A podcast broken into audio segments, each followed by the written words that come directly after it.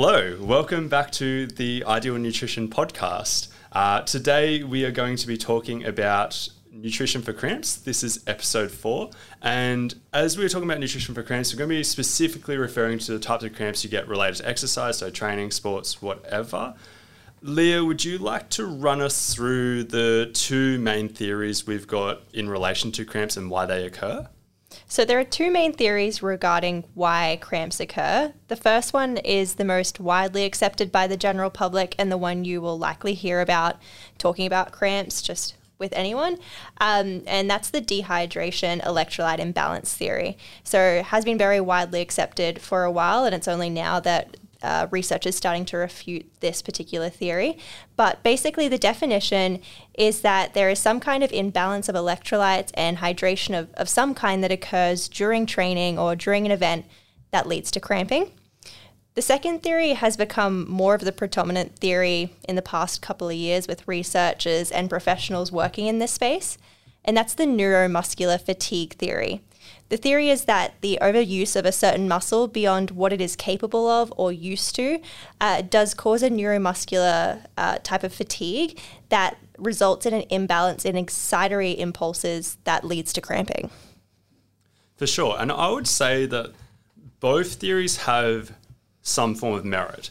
I would just say that amongst elite athletes and what's really happening in practice under race conditions and stuff like that, it seems to be more common to be neuromuscular fatigue, but both of them are still relevant, as in both of them can be an explanation for cramps and they might even both play a role together.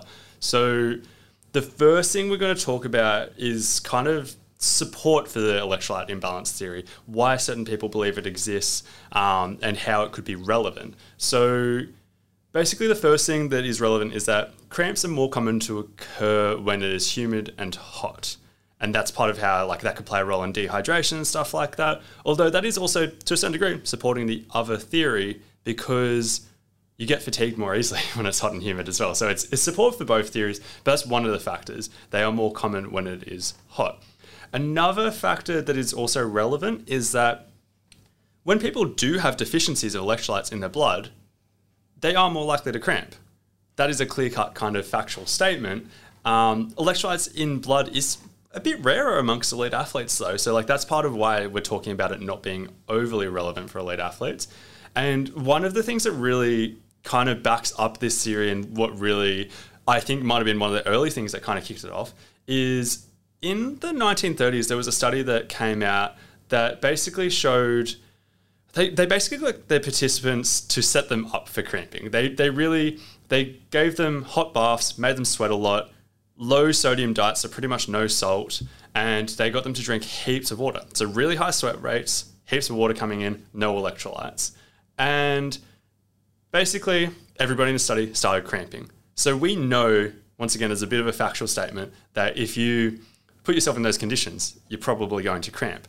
And to make like really put a nail in the coffin, within 15 minutes of consuming salt, they stopped cramping. So that's part of why a lot of people talk about salt or sodium as a factor. So there is like if you put yourself in a really severe conditions, like yes, it's likely to do that. That also another example I hear a lot of people talking about is miners. Back in the day, miners working in really hot conditions, if all they were doing was drinking water, they were likely to get cramps. So sometimes they were encouraged to have high salt foods to avoid getting cramps. So once again, under pretty rough situations or circumstances, it's going to happen. But did you want to talk about? Um, did you want to talk about reasons why it might not be relevant for elite athletes and stuff like that, or reasons against electrolyte imbalance theory being the most predominant theory? So, in research, athletes who cramp on average do have a similar fluid and electrolyte balance to athletes who, who don't cramp. So, clearly, it's not as simple as just being an electrolyte imbalance or a dehydration issue because we are seeing athletes who are cramping, but their hydration is there and they don't have an electrolyte imbalance. So it's really not that simple. If fluid and electrolyte balance was the main issue, the simple answer would just be to consume adequate fluids, uh, get adequate uh, electrolytes in with those fluids, and then cramping would no longer exist.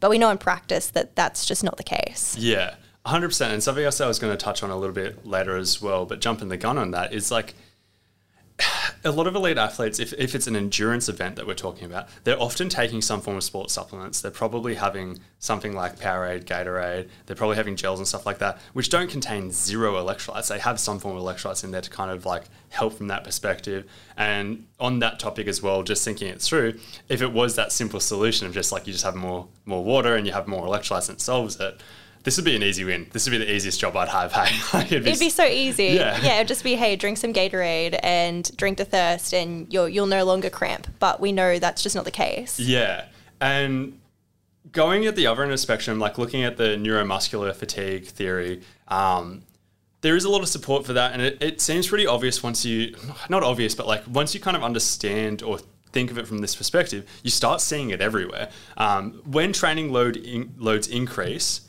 cramps are more likely to happen. The best example of this is like pre-seasons for sports and stuff like that. If you look around sports and you see pre-seasons, a lot of people cramp in their pre-season. There is one study I'm going to reference um, that involved American football players and four-week training study, training camp, and in week one, 37% of athletes cramped. In week two, 27% cramped. Week three, 18% cramped. And week four, 4% cramped that's it's such a clear cut kind of thing. You see it in the NRL. You see in like round one, people are so much more likely to cramp than in later rounds. Like it's just being prepared for the activity reduces the likelihood of this fatigue occurring and stuff like that. And also going back to like if it was an easy fix, like it just wouldn't happen that much in pro sports. Like a, an example, and uh, Leah included this when she was writing a blog post on this, but like LeBron James won one NBA, I believe it was in the playoffs, like one game he cramped really badly. It, it, people talked about it being there's like a bit of a myth. I don't know if you call it a myth. There's a bit of a conspiracy theory going around that like I think it was the San Antonio Spurs. They made the building really hot, and that was the day that he cramped. Um, if there was such an easy solution, somebody who reportedly spends like a million dollars on his body, like um, looking after it, surely he'd like have a Powerade or something like next to him if it was just as easy as like electrolytes and hydration. Like it, it is a pretty pretty difficult one. Is there anything you want to touch on that, Lee, or did we just want to go straight to the strategies that you could use to try and minimize cramping? Yeah, so I think now that we've covered both of the the things that can cause cramping in certain situations, probably good to move on to strategies. Uh, outside of nutrition, you you really want to prioritize being prepared for the session or the event you are going to do.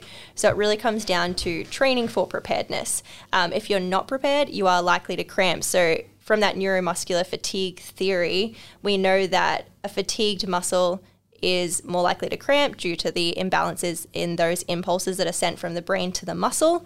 So generally being fit is, is going to be the best thing you can do to avoid cramping. Yeah, and being prepared for the specific event. Like, for example, if somebody's going to try and run a marathon and they're fit, but they're not like marathon level, like prepared, it's probably likely to happen there. These large increases in workloads and stuff like that is where it's likely to happen. Same as like I see in triathletes where they like prepared really well for one event but not for another one. Um, that's where it's likely to happen. And one caveat that I also want to add on this, and it's part of why I personally went down this rabbit hole a little bit quite recently, is I'm working with a higher level cyclist who cramps every second race. He's obviously doing everything he can to prepare for these races, but he's still cramping. And he's aware it's his biggest problem, but it's still happening, which is why I went down this rabbit hole to be like, is there anything else we can do? And I, I don't think it's that clear cut that's just like, oh, if you're working hard and you're preparing and it still happens, there's nothing you can do from a training perspective. I think there's still stones unturned. Like when I was looking, there's like talk about static stretching before events or like maybe even some plyometrics. Some people talked about their calves would cramp and then they started training calves in the gym and no longer cramps. Like little like the stones left unturned and like that's not our, our area of expertise. I'm not going to go deep down that rabbit hole and talk about it because I, I don't know my stuff when it comes to that. But like I always think there's other things to consider.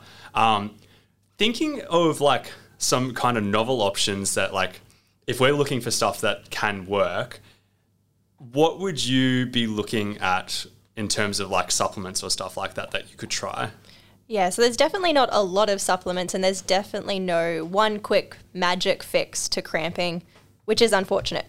But one thing you might want to try is something like pickle juice the way pickle juice can help is it it's basically like an agonist or it acts on like transient receptor potential ion channels. So these channels are located on the membranes of the sensory nerves in the mouth and ingestion of something like pickle juice, it seems to attenuate cramps through a bit of a neural reflex that's triggered by the acetic acid in the pickle juice. Basically, triggers nerves in the mouth that sends signals to spinal cords, which reduce motor neuron activity to the cramping muscle. Pickle juice isn't the only one that does this. Like, there's a few other products. Like, it seems like stuff that leaves like this really strong taste in your mouth, like really spicy stuff, seems to do it as well. Um, there's a product in America called Hot Shot that Leah got me onto in terms of looking into. Do you want to talk about Hot Shot at all? Do you know much about Hot Shot? Yeah, well, I know a lot about their research. Unfortunately, I don't know a lot about the the product. I think you know Yeah. more about the ingredients than I do, but they are definitely one of the lead researchers in this space in creating this particular uh, product. Um, and there's there is some research to suggest that not only can it stop cramping once it is starting to occur or reduce the time that that cramp is around, but it may actually prevent cramping for a period of time, which is interesting because you don't realistically see that in research for pickle juice. I've Yeah. only ever seen that in research from hot shot Hot use. shot, yeah. Yeah. So their their kind of argument is that there's multiple TRP, so transient receptor potential channels, and pickle juice only works on one of them. Whereas the ingredients in hot shot, it's basically got um, capsaicin and cinnamon and a few other things in there, which work on multiple channels overall. And that's one of their arguments. And even with pickle juice, it's pretty hit and miss. Like it's kind of like like this is one of the ones where I'm like, the research is mixed, but if you're somebody who struggles with cramping, it's worth a crack. It's, It's worth definitely a worth a try. Yeah, and on that topic, like there's one study that um, we we both looked at recently that had 11 participants, and it was based on like it was like electrically induced cramps, and there seemed to be no difference between the pickle juice and just having water. I'm pretty sure, like there's no difference in Yeah. that. Whereas in other studies, it seems like a game changer. It seems like a, but it's the same for hot shot as well. It seems like a game changer like 30 seconds and the cramp's gone. Like it seems to be, at at least in some of these studies, there's a reduction in the duration. Sometimes there's a reduction in the intensity of cramping and stuff like that. And like, that's what I was saying. Like, oh, sometimes I'm not like fully focused on the research, like in terms of it being like sometimes it doesn't work, sometimes it does. Like, it's worth just trying for yourself. Like, there's times I've used it with clients and they're like, yeah, 30 seconds and the cramp was gone. And I don't know how much is placebo. Placebo probably plays a role. Um, but as I said, it's worth trying. And the same thing for um, the research seems more positive for reducing the cramp once it's it, it's set in, and that makes sense with the transient receptor potential kind of channels kind of like mechanism. But as as you said with hotshot, like it also it might have potential to reduce the likelihood of cramps occurring at all, which is relevant for someone who's cycling. It, it's kind of hard to have your pickle juice while, while you're cycling. Like you can do it, and if you were in desperate need, it makes sense to do it, obviously. But you'd prefer to just be able to have a product before you cycle that That'd lasts so a couple of hours. Yeah, and that's what that's what Hotshot claims, but they, they don't say it's magical or anything like that. And the one thing I'm always skeptical of is it's obviously industry funded kind of research. Like it's um their kind of governing organization or whatever they call it, Flex Pharma. It's like the parent company. Mm-hmm. That's what does all their research. That's what funds all their research. Um, they they claim that they and I, I haven't actually read this one, but they they claim that they have published a study that was not in favor of their product once, and all of the other pu- stuff they've published has been in favor. So they're, they're using it as an example of them being honest, I guess, and like showing all that. But I'm always skeptical of um, publication bias. I'm always skeptical of the fact I'm like, oh, you got a product to sell, like you want it to look like it works. Like, Well, they want to sell products, they want to make money. So Yeah. it would make sense that anything that is in favor of their product that would be worth publishing and maybe not so much for things that are not in favor. Yeah. So you never know. Yeah. And the way I look at it myself, I'm like, if I was an elite athlete and I cramped every second race, as an example, and that was what was holding me back, I would be trying this. Um, Team USA uses um, Hotshot. They there's a few like particularly in America companies that they do it. It's harder to get in Australia, but you can just order it online. There's a section on their website that you can order it from. In Australia, personally, if I wasn't like too sold on Hotshot, like I wasn't convinced it was better, I'd just get pickle juice. Like that's pretty easy to access, and I would just use it if I wasn't fully sold on the potential of um, preventing cramps. I would just use it at the onset of a cramp and just see what happens and see if it helps. So the next thing that you would want to have a look at in regards to stopping or preventing cramps is is the electrolyte uh, and hydration theory. So whilst training and being prepared and possibly having something like pickle juice or hot shot is going to potentially be beneficial if your cramp is caused from muscular fatigue. It's not necessarily going to help if your cramp is being caused by dehydration or a lack of electrolytes. So you still want to be mindful that that is a potential uh, risk factor in in the onset of cramps. So in regards to hydration, generally you want to avoid losing more than 2% of your body weight uh, in a particular training session or event. So that's a good guideline to use there. You can weigh yourself pre your training session and post your training session to get an idea of generally the amount of fluids that you do lose. And if you are losing more than 2%, perhaps you have a better focus on, on adequate fluid intake during your sessions. Yeah, I'll cut in and just like add in a little bit on hydration as well because that is one of those ones that like usually drinking to thirst can address that, but it doesn't always address that. Um, if you routinely like lose more than that, it makes sense to try harder to drink a little bit more. But beyond that, something that I always want to add when we talk about this, because that's my advice as well. I'm always like, yeah, try and maintain, because we know that if you lose more than 2%, performance does drop off. But the caveat I want to add is that marathon runners, the winners, typically seem to lose more than 3% of body weight. And when we are aware of that happening, it's like this this isn't a hard and fast rule. It's kind of like you, you strive for that, but like if the winners are doing that, and part of the reason they're winning is because they're not stopping, um, slowing down their their stride so that they can drink and everything like that. That's worth being aware of as well, and that also feeds back into why the whole like electrolyte hydration kind of imbalance theory isn't like because the people who are winning are the ones who are getting a little bit more dehydrated as well. Like it's it's a fascinating one. Too. Yeah, so they're not necessarily the ones that are cramping the like first. Yeah. Even though they are losing more fluids perhaps than, than yeah. other people. But once again, like what if you're just more prone to cramping? Like it's, it's worth paying attention to. Like if somebody is cramping all the time, I'd consider that for sure. I'd be looking at that. And Another thing that I wanted to add on to that is there are different forms of cramps as well in terms of it seems like whole body cramps, where like multiple areas of the body at once are getting cramps at the same time, seem to be even more related to the electrolyte dehydration kind of imbalance theory. Whereas the isolated, like one quad is cramping, for example, seems to be even more to the neuromuscular fatigue theory. And the only reason I'm really adding that in there is just because it's like if you're like one of the rare few people who are getting these whole body cramps, you can be even more confident that this is important. This section is a little bit more important for you. Um, anything you want to touch on that, or do you want to talk about electrolytes and what we would do with that? Yeah, no, I think that's a good way of kind of almost diagnosing why the cramps are occurring, or could be a good a good place to start. Um, so, sodium and focusing on electrolytes could potentially reduce your risk of cramping. So the general guidelines are so having 0.6 to 1 gram of sodium per liter of fluids that you're intaking, then that, te- that seems to be a pretty good target. Um, anything more than that, it's probably a bit overkill, uh, and anything less, you know, there's more potential that you that you may cramp due to a, an electrolyte and fluid imbalance.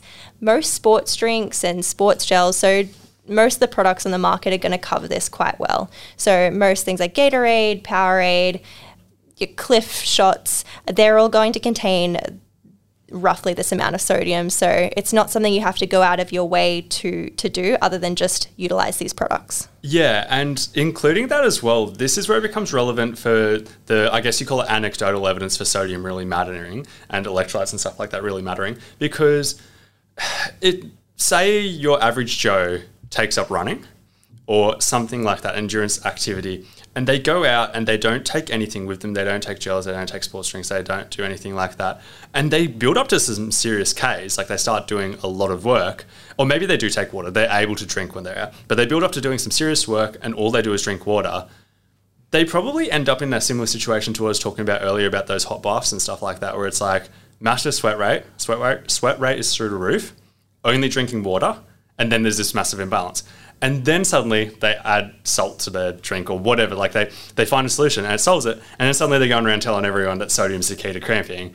But it was, it's just that like extreme situation that they've put themselves into that has really caused their cramping. So like even though I'm like, oh, it's anecdotal, it also like it makes sense how that could happen in practice as well, and why people start thinking sodium is the key as well. Sure, you definitely understand why that anecdotal evidence has has come about, but it's not necessarily the key to everybody's cramps. Where you know it could be a mix of of things contributing. The next thing we want to talk about is magnesium. So this is an interesting one for me personally because I'm not going to name the company or anything like that, but a company um, hired me to do videos promoting their sports gels. And because I'm a believer in sports gels being effective for a variety of reasons and stuff like that for endurance activity, um, I was down for that, so I was keen. And they had their standard sports gel, which is pretty standard. I'm like, of course, I'll promote that. And then they had another one that was a gel that contained magnesium. And I was being paid for this opportunity, so I had incentive to be like, yeah, magnesium is the best. It's going to prevent cramps. It's going to like, it's going to improve performance, all these kind of things.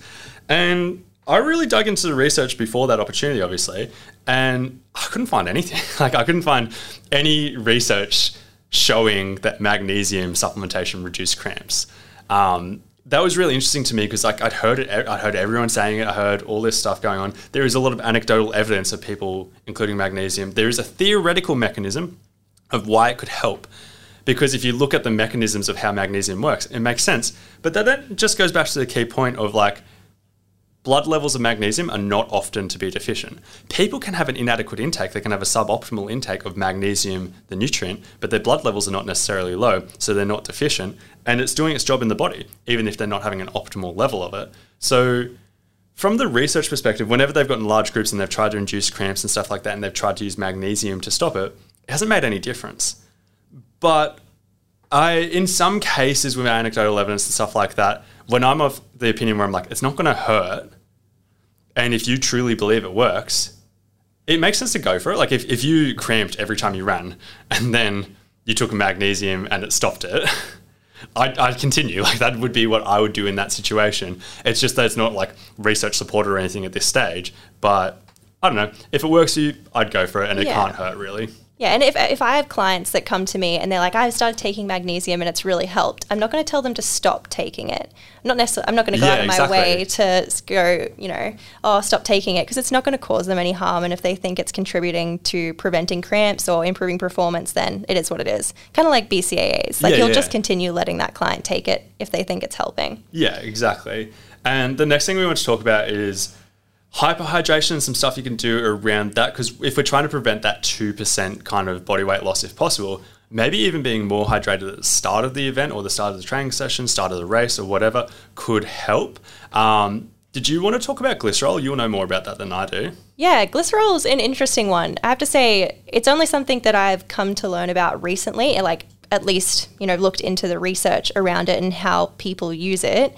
Um, in general, like hyperhydration can be effective to prevent dehydration during an event. And glycerol can be effective in that it does help you retain more water than what your cells naturally would. So that if you take glycerol in conjunction with a decent fluid intake, prior to an event, you're going to hold on to a, a greater percentage of that water uh, in your cells and then have more of that available to you during an event. So you can basically have a greater loss of, of water weight during an event or a session, um, and it's not going to affect you as much as if you you weren't hyperhydrated. So glycerol can work quite well in that in doing that. But the issue I have with glycerol is how you actually take it. So it's not something that I've dabbled in or or convinced my clients to do because it's not actually a sports supplement or you can't buy it as a sports supplement. It's actually like a topical like cream or gel almost. Yeah. So I'm I'm very skeptical about telling clients to take something like that that's not made for consumption. Generally, how do you feel about it? Yeah, so like the fact that it says on there like not made for human consumption is a bit scary. Um, but to be honest, I, I I've ordered some myself that should be arriving soon because every time I recommend something, I want to take it like just to see what it's like. Apparently, it helps you get a sick pump when you're lifting as well, and I'm like, which is always nice. Yeah, so like I'm like, well, worst case scenario for me, like I'll try it and I'll go lift and get a sick pump, see some veins, that'll be nice, um, and that way I'll be more comfortable telling other people to consume it if I've done it myself. But yeah, at this stage, I've never recommended it to a client, but I'm like, if I'm aware it exists, it could be helpful. If somebody was really struggling with cramps and they were trying everything, it'd be worth chucking that into the mix as well. And I guess speaking on that as well, if we're coming back to the concept of this mostly being related to fatigue, something that could help this isn't an evidence-based take or anything like that it's just a bit of common sense to a certain degree like thinking it through is fueling well in general. We know that doing little things like if it's a long event like carb loading or if it's just a standard session just like having a good pre-workout meal or something like that or maybe having intra race or intra workout carbs or whatever, if it is something that you're really going to cramp in or something like that, um, could make you be able to perform better. It could improve performance. But that could also mean that you're doing the same work for less fatigue as well. So, theoretically speaking, nailing your fueling in general, just nailing your overall nutrition, could improve your ability to like, just improve your work capacity in general, and then that could carry over to a reduced risk of cramps. Is there anything else you want to touch on, or do you reckon that's it? Yeah, even following on from that, I think I guess just a brief mention on anything that helps reduce fatigue and improve recovery. So even things like sleep. Yeah. So it really comes down to all those day to day habits that you can do to reduce fatigue in general is likely going to help with cramping. Perfect. So, once again, thank you to everybody who has listened. Please subscribe. Please leave a rating and review. Um, we always appreciate that. And if you're still listening, it's episode four. we definitely appreciate that too. So, thank you.